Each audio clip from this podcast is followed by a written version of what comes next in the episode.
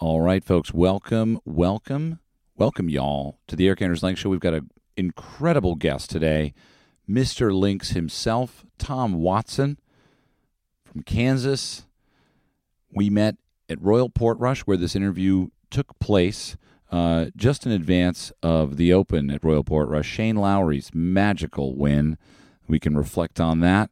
We were sitting upstairs in the clubhouse of Royal Portrush, where all of the wonderful membership and staff had really made us feel at home. Um, we were visiting there, uh, playing in the Open Links Invitational uh, as a guest of the R&A, you know, obviously, you probably have seen. If, if you haven't seen it already, please go to the R&A's YouTube channel, or you can go to randomgolfclub.com to watch the video that we made for the R&A called "The History: A Brief History of the Open."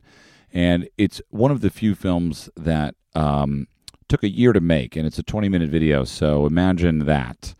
Um, it was a labor of love. We put everything we had into it, and I'm very, very proud of the work we did there. We incorporated a lot of archival footage, and I think really told a very interesting story. Anyway, this interview uh, was part of that film, and it was such a great interview with Tom. He was so generous with his time that we decided to turn it into a podcast. So um, that's. Uh, that's what you're about to listen to. That this is the amuse bouche. I'm getting your mouth ready, your ears ready, rather, uh, to listen to a, a really incredible um, chat that I, I was so grateful to have. And you know, he, he, he we went out on the course and walked us through the old, the whole experience of being on the 18th green there with Jack during the duel in the sun, and ultimately coming away with the uh, the win with the I think he had an eight footer.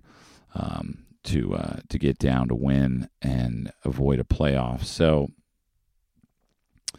yeah, I mean, the interview speaks for itself. Um, I will say before we get started, very proud to welcome a new sponsor to the Random Golf Club universe. That's Whoop.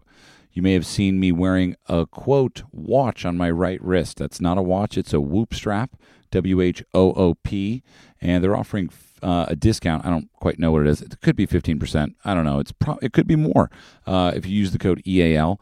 And um, my experience with this wonderful device, this wearable technology, is that it helps me get better sleep. It helps me understand the strain that I'm going through throughout the day, whether I'm, you know, on the bike, it connects to my Peloton, or whether I'm just walking 18 holes of golf, which, by the way, actually is pretty strenuous. I didn't really realize that's why I need a nap in the middle of the day, folks, if I play a 6 a.m. round.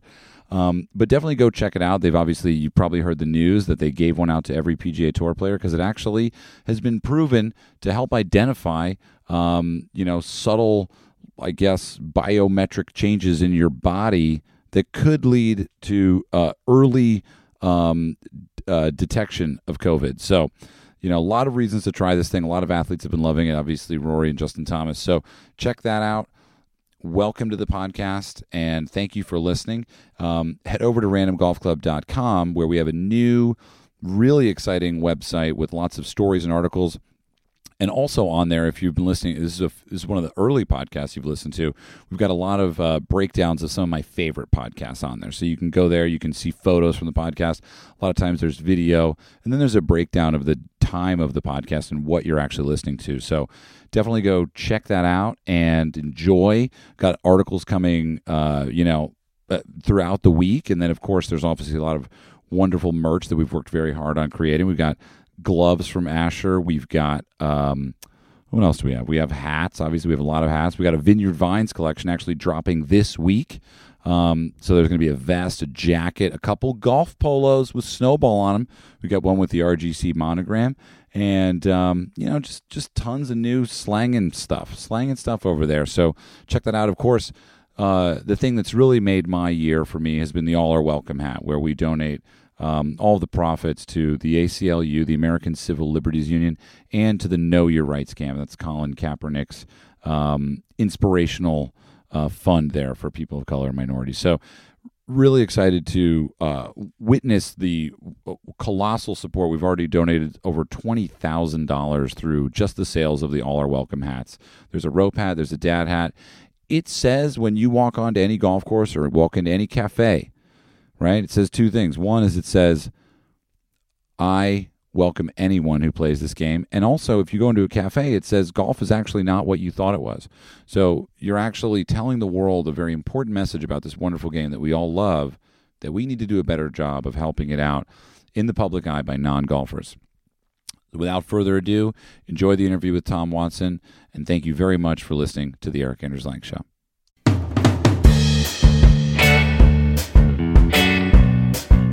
So, how do you sum up your career? Well, my career started uh, when I was six years old, with, with my dad giving me my first lesson. He said, "Son, put your left hand on the club, look down, see two knuckles, have that V pointing to your right shoulder, and same thing with your right hand, have that V pointing toward your right shoulder." And that's that's how my career started, and uh, it's evolved from that.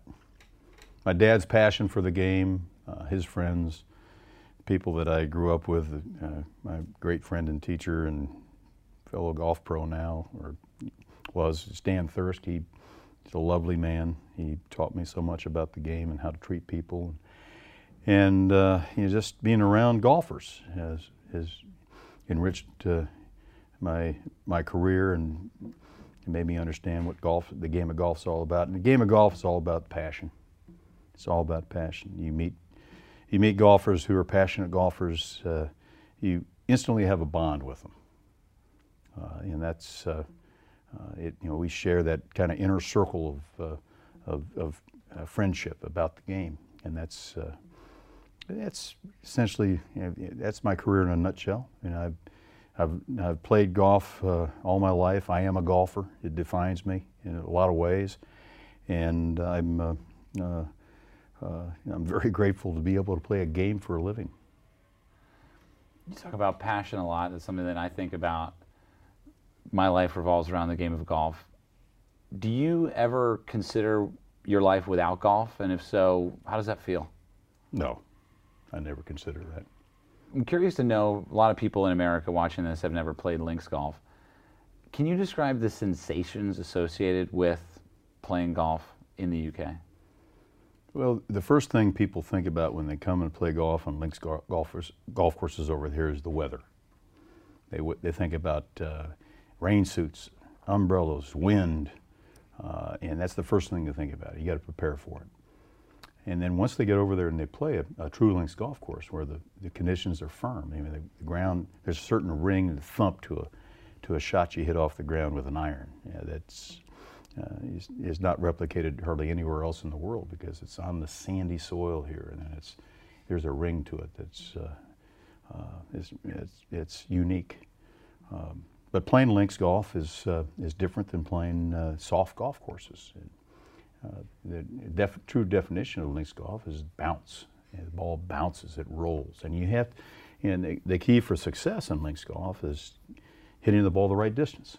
How do you how do you hit the ball through the air and allow for the roll to come up to the distance you want it to go?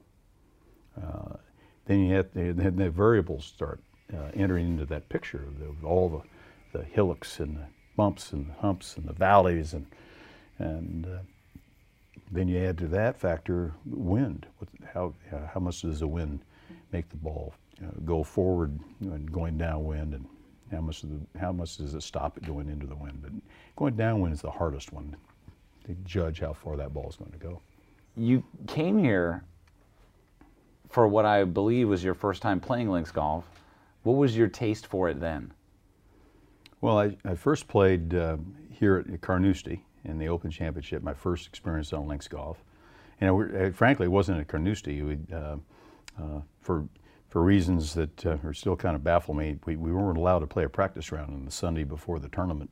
The qualifiers had the run of the course then. So uh, we went and we, and we got a, there was an arrangement made for us to play Monifieth Golf Club. And it was a true links golf course down just five miles from Carnoustie uh, on, on the east coast there. And my first tee ball I hit out uh, and I thought I hit it right down the middle of the fairway and and uh, John Mahaffey and Hubert Green were, were my playing partners, and we couldn't find my ball.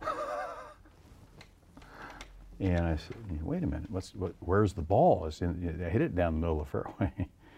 and uh, finally, I just dropped the ball from where I thought it should be and hit a shot. And then lastly, I just said, hey, "Let me just take one more look." I couldn't just leave a golf ball You never can leave a golf ball. And I went over way off the way off to the side over here and found it in a small depression. Uh, it, was hidden from any of our views. And I said, I don't like this. I don't like. It. I hit it right down the middle of the fairway, and it ball bounded left and into you know into this little small depression, little sandy depression. I said, yeah, yeah, this is uh, this is not fair. Well, bottom line is golf's not a fair game. But uh, I struggled with uh, accepting links golf and the bad bounces for several years until I finally said, enough of this uh, pity pot stuff and whining. You, know, you better get with it and and just accept your fate and uh, and play you know play on. And and uh, I'd won a couple, been actually three Open championships by that time until I truly accepted it. So that's interesting. Your first ever experience with it was frustrating, but you still managed. I didn't to, like it. You still managed to bring home the claret jug. Yeah. Champion golfer of the year, and you were still left feeling. Did you? Did you even then, after winning, feel like it was still unfair, or did that yeah, come later? Sure, I did. Can you talk about the role of fairness in golf? No, it's an unfair game. It's very simple. Uh, you know, you hit a good shot and you get a bad break. You hit a bad shot and get a good break. Uh, and if you hit a bad shot and gets a good break, your opponents are, are complaining. If you hit a good shot and, you, and you, hit a, you hit a bad break, you complain. Your career has had so many moments of what seems to me on the outside as sheer will. I don't really, I, I, I have a hard time believing that you would subscribe to the uh, role of luck. I mean, I know and I believe it's true. I, I've, I've seen it over time and time again, but you, your career has these moments of just will that just seems like you decide that you're going to win and the ball goes in the hole in the number of strokes that it needs to go in. Can you describe the difference between that sort of luck role and the role of will and sheer, I guess it's confidence? It's, it's about the acceptance of, of uh, the luck involved. That's what, that's what it's all about. The will is, is uh, inbred or it's, you practice uh, you know, you practice hard enough where you just um, you have a trust in your in your in your abilities and uh, you, you, have an innermost desire to win and and uh, come hell or high water you're going to win. Uh, but the luck is the uh, uh, is the is the factor that uh, especially on links golf courses you have to deal with. And I had a hard time dealing with it at first. I mean, as I as I said before, um, but finally it's just a it's a matter you have to accept your fate.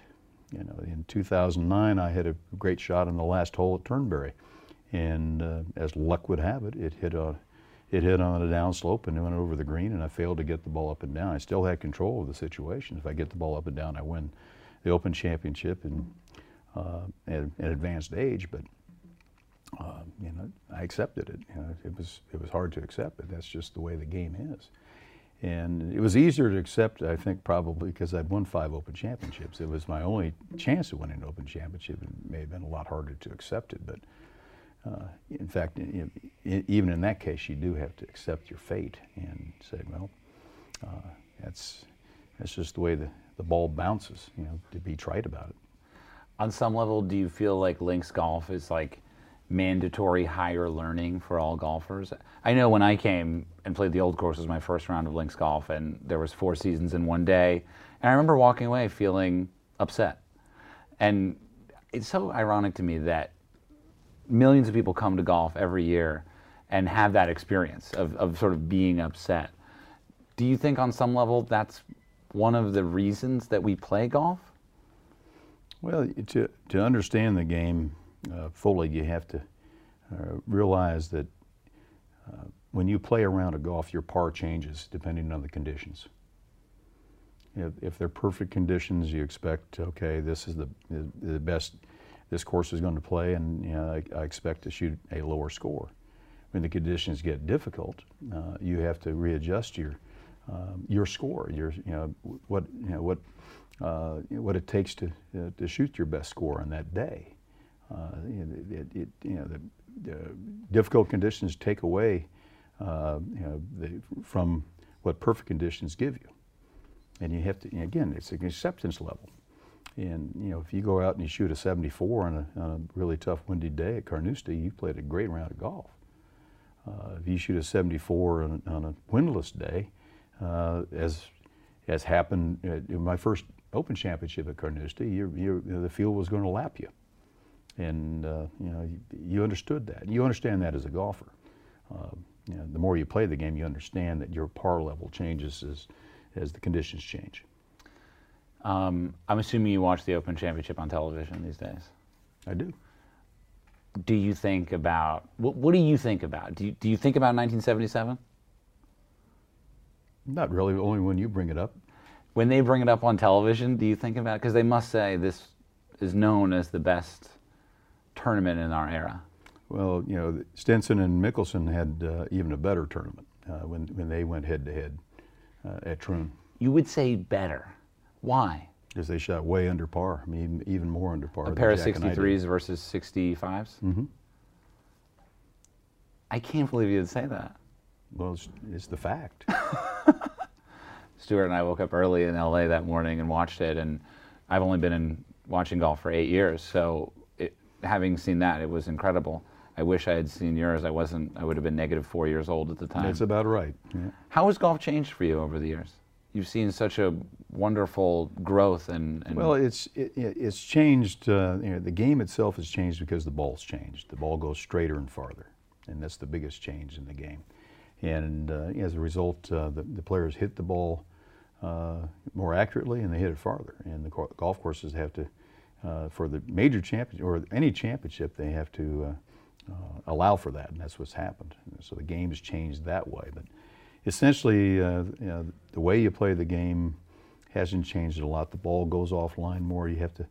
Um, in the old days, it spun more, so you had to. You, you really had to be careful about uh, controlling the spin of the golf ball more so than you do today. Uh, but still, the bottom line of the game still is you tee the ball up and you try to get the ball in the hole in the fewest strokes as possible. That hasn't changed. It didn't change from 1860 when the first Open Championship was played at the 12-hole golf course at Prestwick, at Old Prestwick. It hasn't changed since then. It's still the same game. That is a line. Thank you for that. Um, what would you describe as perfect golf weather? Anytime you can be on a golf course. I was afraid you'd say something like that. And then, as far as your love of golf, what, what would you say is, is, how do you incorporate travel with that? I mean, I'm assuming you love traveling. Is that true? Well, you have to travel to play, and uh, that's the one thing that you know. The one thing I miss the most uh, about traveling is and, and playing golf on the tour is that I don't have weekends off anymore unless I'm playing badly. You know, weekends we used to look forward to Friday. I mean, it's you know TGIF. You know, you had Saturday and Sunday to kind of do what you wanted to do, and uh, you uh, don't have that luxury when you're playing the tour anymore. As far as the, I'm curious to know the the sights and the sounds of links golf. When you show up here, what is it to you that signifies the golf without, but but just in the the the things that you see and smell and hear? Well, the the, the one thing about an Open Championship is different than in any place else is the, I think the crowd reactions to shots. I think the crowds are a little bit more knowledgeable here about uh, a the difference between a good shot and a bad shot. You know, especially when you have tough conditions. When you have tough conditions, the ball gets on the green, just gets on the green, and they and they applaud. You know, they're excited that you know, somebody hit the ball on the green here, um, and that has something to do with the way the game is played on uh, on links golf courses. The way you know what what links golf courses give you versus the lush golf, courses we play elsewhere. Um, and uh, it does. You know, you don't hear uh, "be the ball" or mashed potatoes or "you demand." We don't we, we don't we don't hear that much over here. Some, but not much. And then, as far as uh, without even tournament play, but just sort of visiting over here, the culture of golf in the UK, do you sort of, when you go home, do you miss certain aspects of the, you know, group sociology of golf over here? No, I don't miss it at all because the, the, the one thing I've always said about here is that golf is a fabric, it's part of the fabric of life for everybody over here. Uh, people who don't even play the game understand that it, uh, it's an important element of their, their culture. Uh, golf is part of is a big part of their culture, and and uh, uh, they respect it and they uh, they give it they're, they give it their due respect.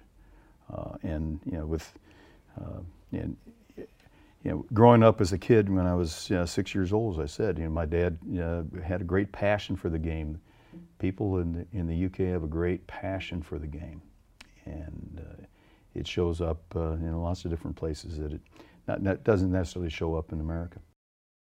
All right, hitting you up at the ad break here. I got a couple to run through. Jones golf bags, y'all, made in Portland. These bags are uh, go back to the 70s. You're going to recognize these if you're older, and if you're not, you're going to be like, those look retro. They're awesome. Well, they are awesome, and they're also wonderfully priced. They also have some random golf club bags. Uh, we are getting a new bag up and running, so check back on the website for that. We're currently sold out of all the current bags that we have through Jones. Um, but stay tuned. You can sign up for the mailing list at randomgolfclub.com or head over to Jones Golf Bags. Follow them on Instagram, Jones underscore sports underscore co. They make the best bags in the biz. They've got dual straps, single straps. They probably have a triple strap. They've got stand bags. Um, they my one of the best is I like the original bag. I like the Player series. I also like the Ranger or the Rover. One of the two. Either way, I love that bag, and I love the guys that make up Jones. TaylorMade, folks. TaylorMade is a family and it's a team. They've been so generous with their staff players for the Ace Cam videos for us, and obviously the Sim driver has changed my life. I can now I can drive the ball seven thousand yards, and it actually it hits me in the in the butt. It goes so far.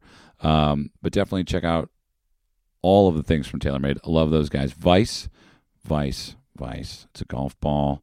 It's got style. It's got class. But even more importantly, it performs as good as the top performing balls for half the price. So check out the Vice commercials. You may have seen those. I don't know if you have. Maybe you haven't. I don't know. Um, we've got a random golf club ball coming out very soon. They're on a truck. I think we have. There's so many balls that they're bringing them in. I don't even know how they bring them in. They're probably not on a plane because it would weigh the plane down. I don't even know. Check up randomgolfclub.com for the Vice balls coming up. Precision Pro. Also, big news for Precision Pro coming soon. You've heard me talk about it.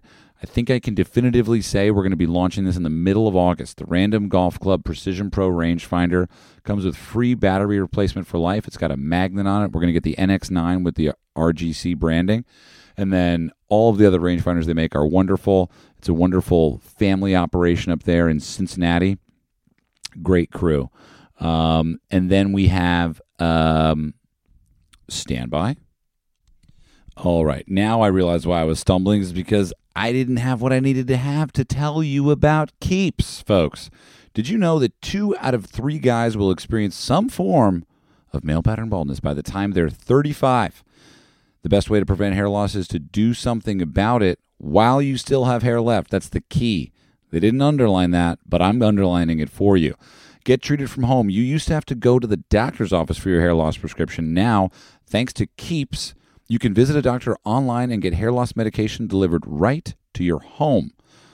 They make it easy and deliver your medication every three months so you can say goodbye to the pharmacy checkout lines, not fun during COVID, and awkward doctor visits. Keeps offers generic versions of the only two FDA approved hair loss products out there. You may have tried them before, but probably never for this price. Quite possible. Prevention is key. Keeps keeps treatments can take up to four to six months or more to see results, so it's important to act fast. Literally, press pause and get this. Uh, the sooner you start using Keeps, the more hair you'll save. Huh. You're not even saving money, you're saving hairs. We're splitting hairs here, folks. Okay, sorry, no stop.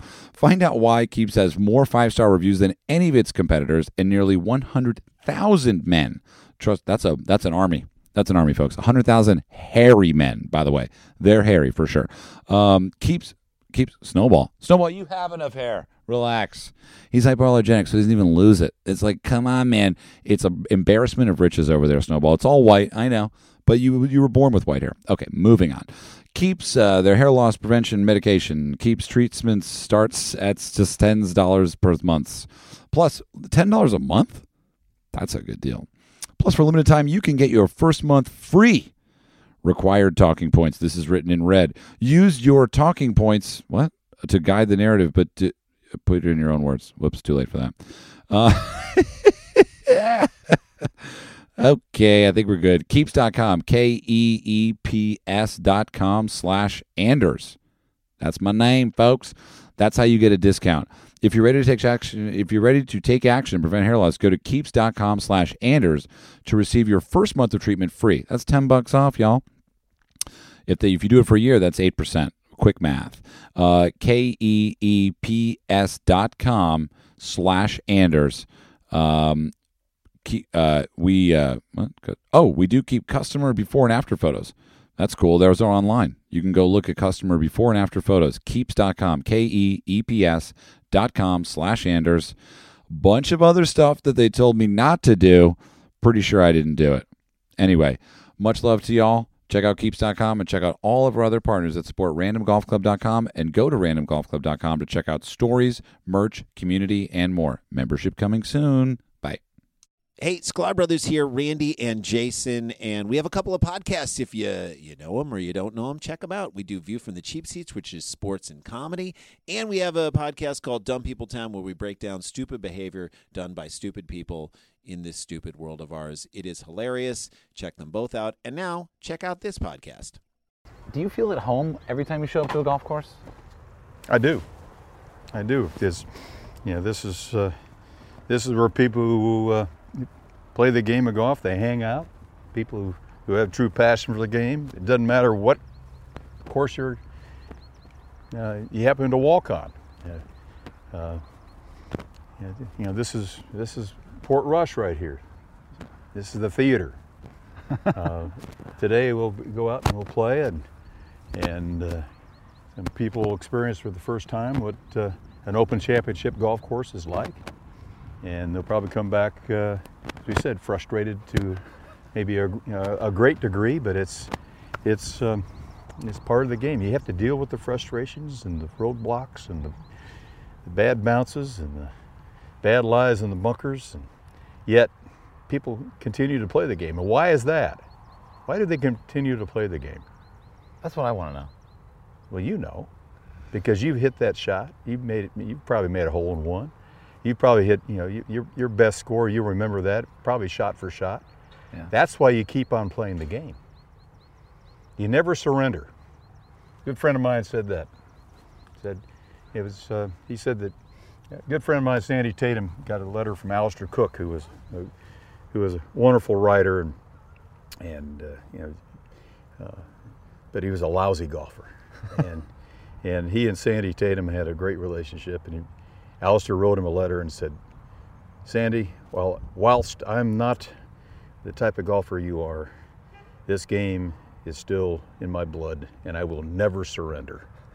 Uh, something to the effect, effect of that. And, and uh, you know, I've, I've come close to surrendering and hated the game here when things didn't, weren't going well. I mean, they, I practiced my butt off and things were getting worse. And, and uh, finally, I, I made a kind of out of the box change in my golf swing, and all of a sudden, wow,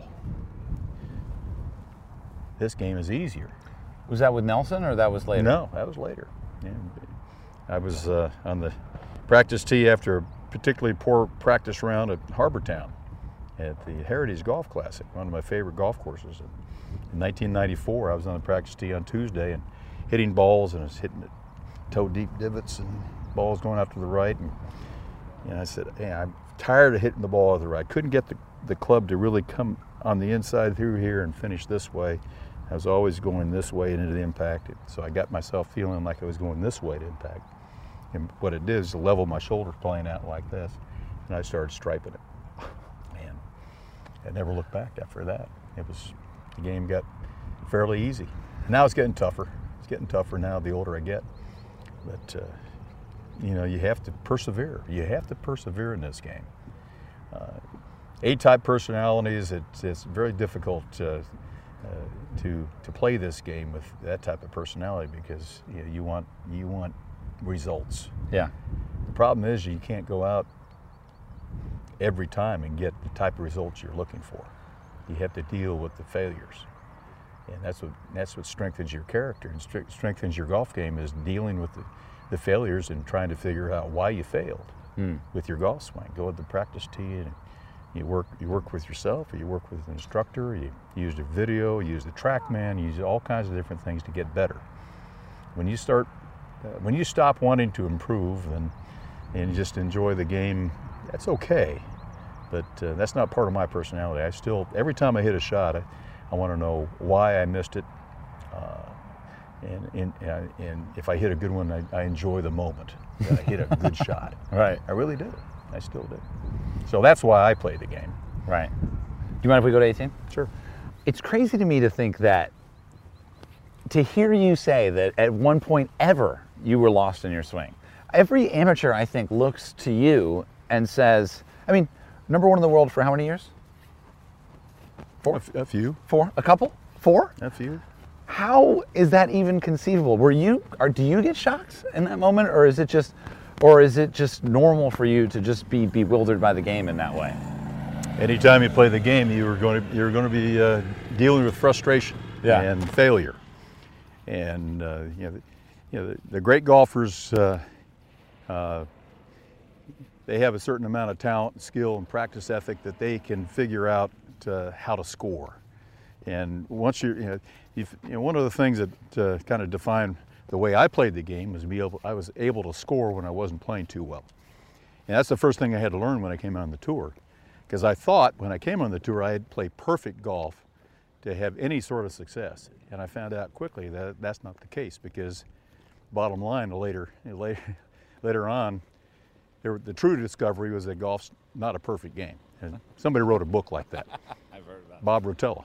Golf is not a perfect game, and you you understand that. And you, know, you look at Seve, the way Seve played. Seve played the game with élan. You know, he was all over the place, but he could get the ball up and down out of the ball washer. and I could do the same thing. And I frustrated my opponents doing that. You know, I might I might be, you know, over here on the downslope like this, hit into that green over like that, and somehow I get the ball up and down, Right. you know, because that was me. How do you? I try to talk about this with people who are new to the game of golf. That every time you miss a fairway or green, you have an opportunity for something beyond your imagination at that point. Are you?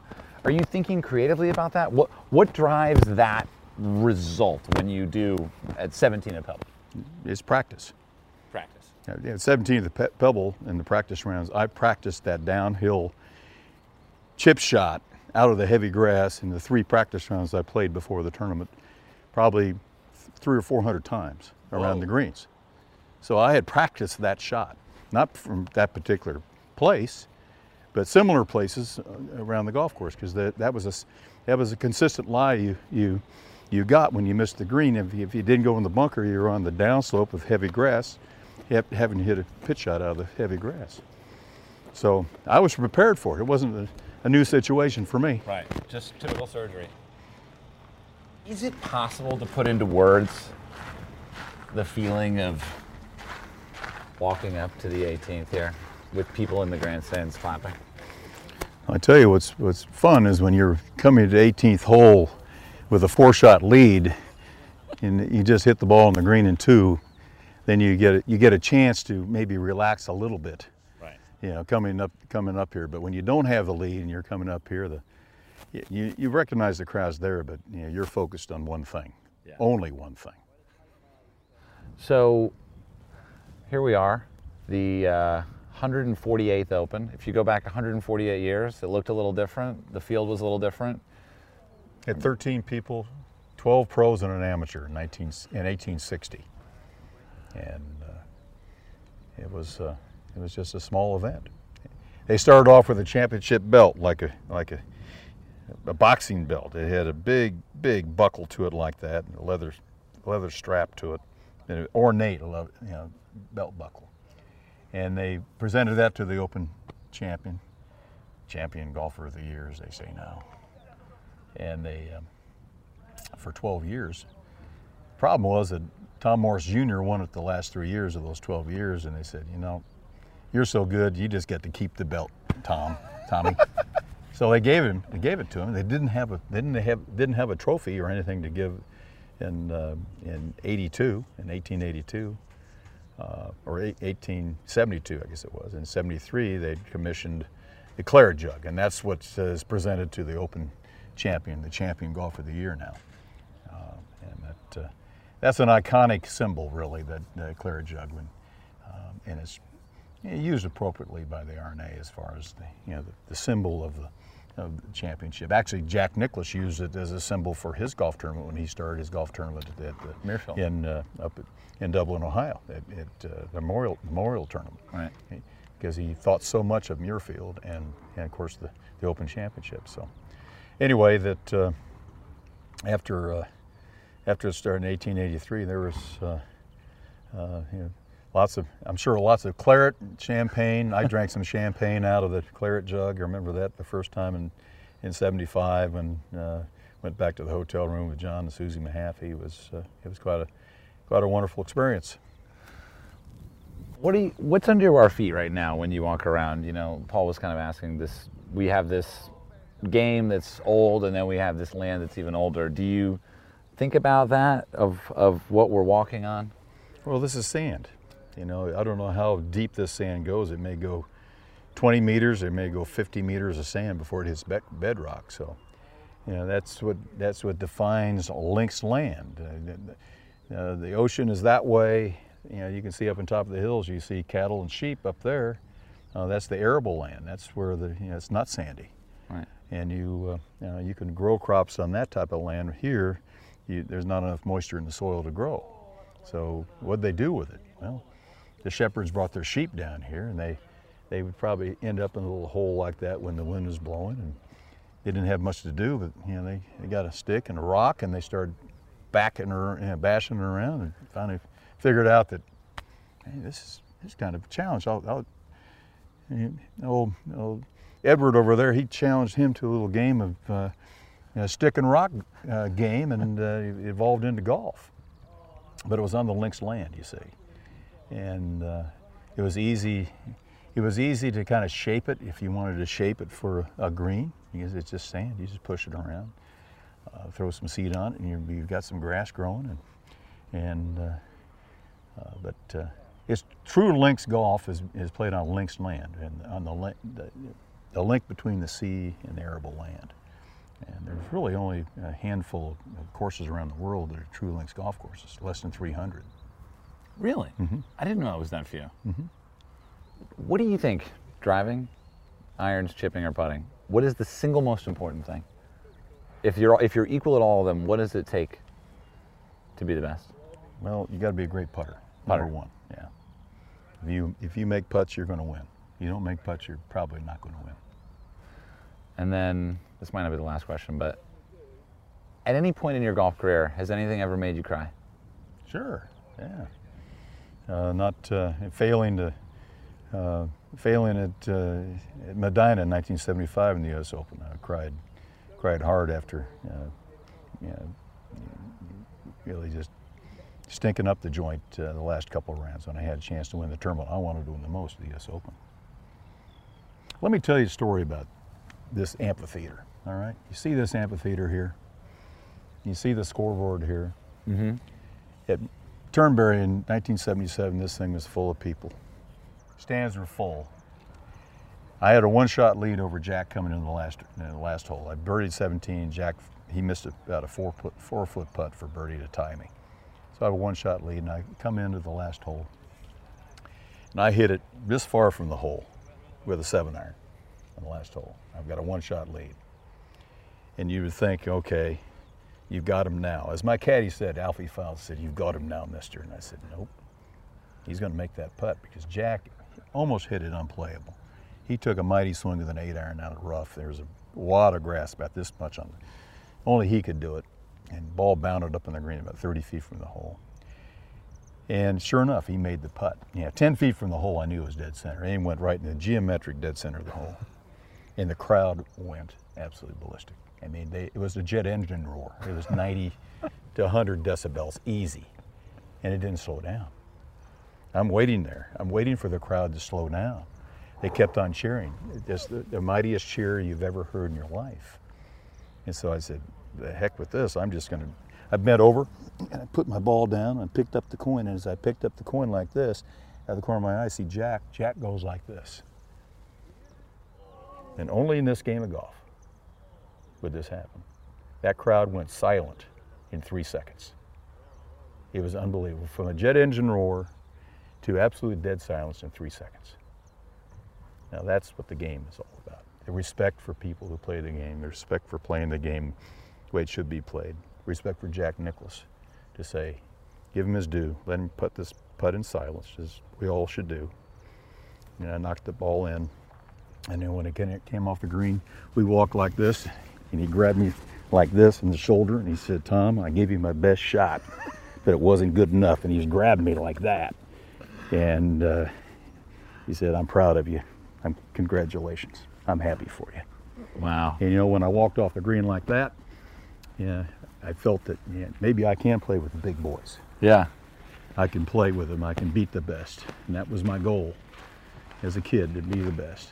And that's why I'm here today. That's how you end a video, Tom. Thank you. You're welcome.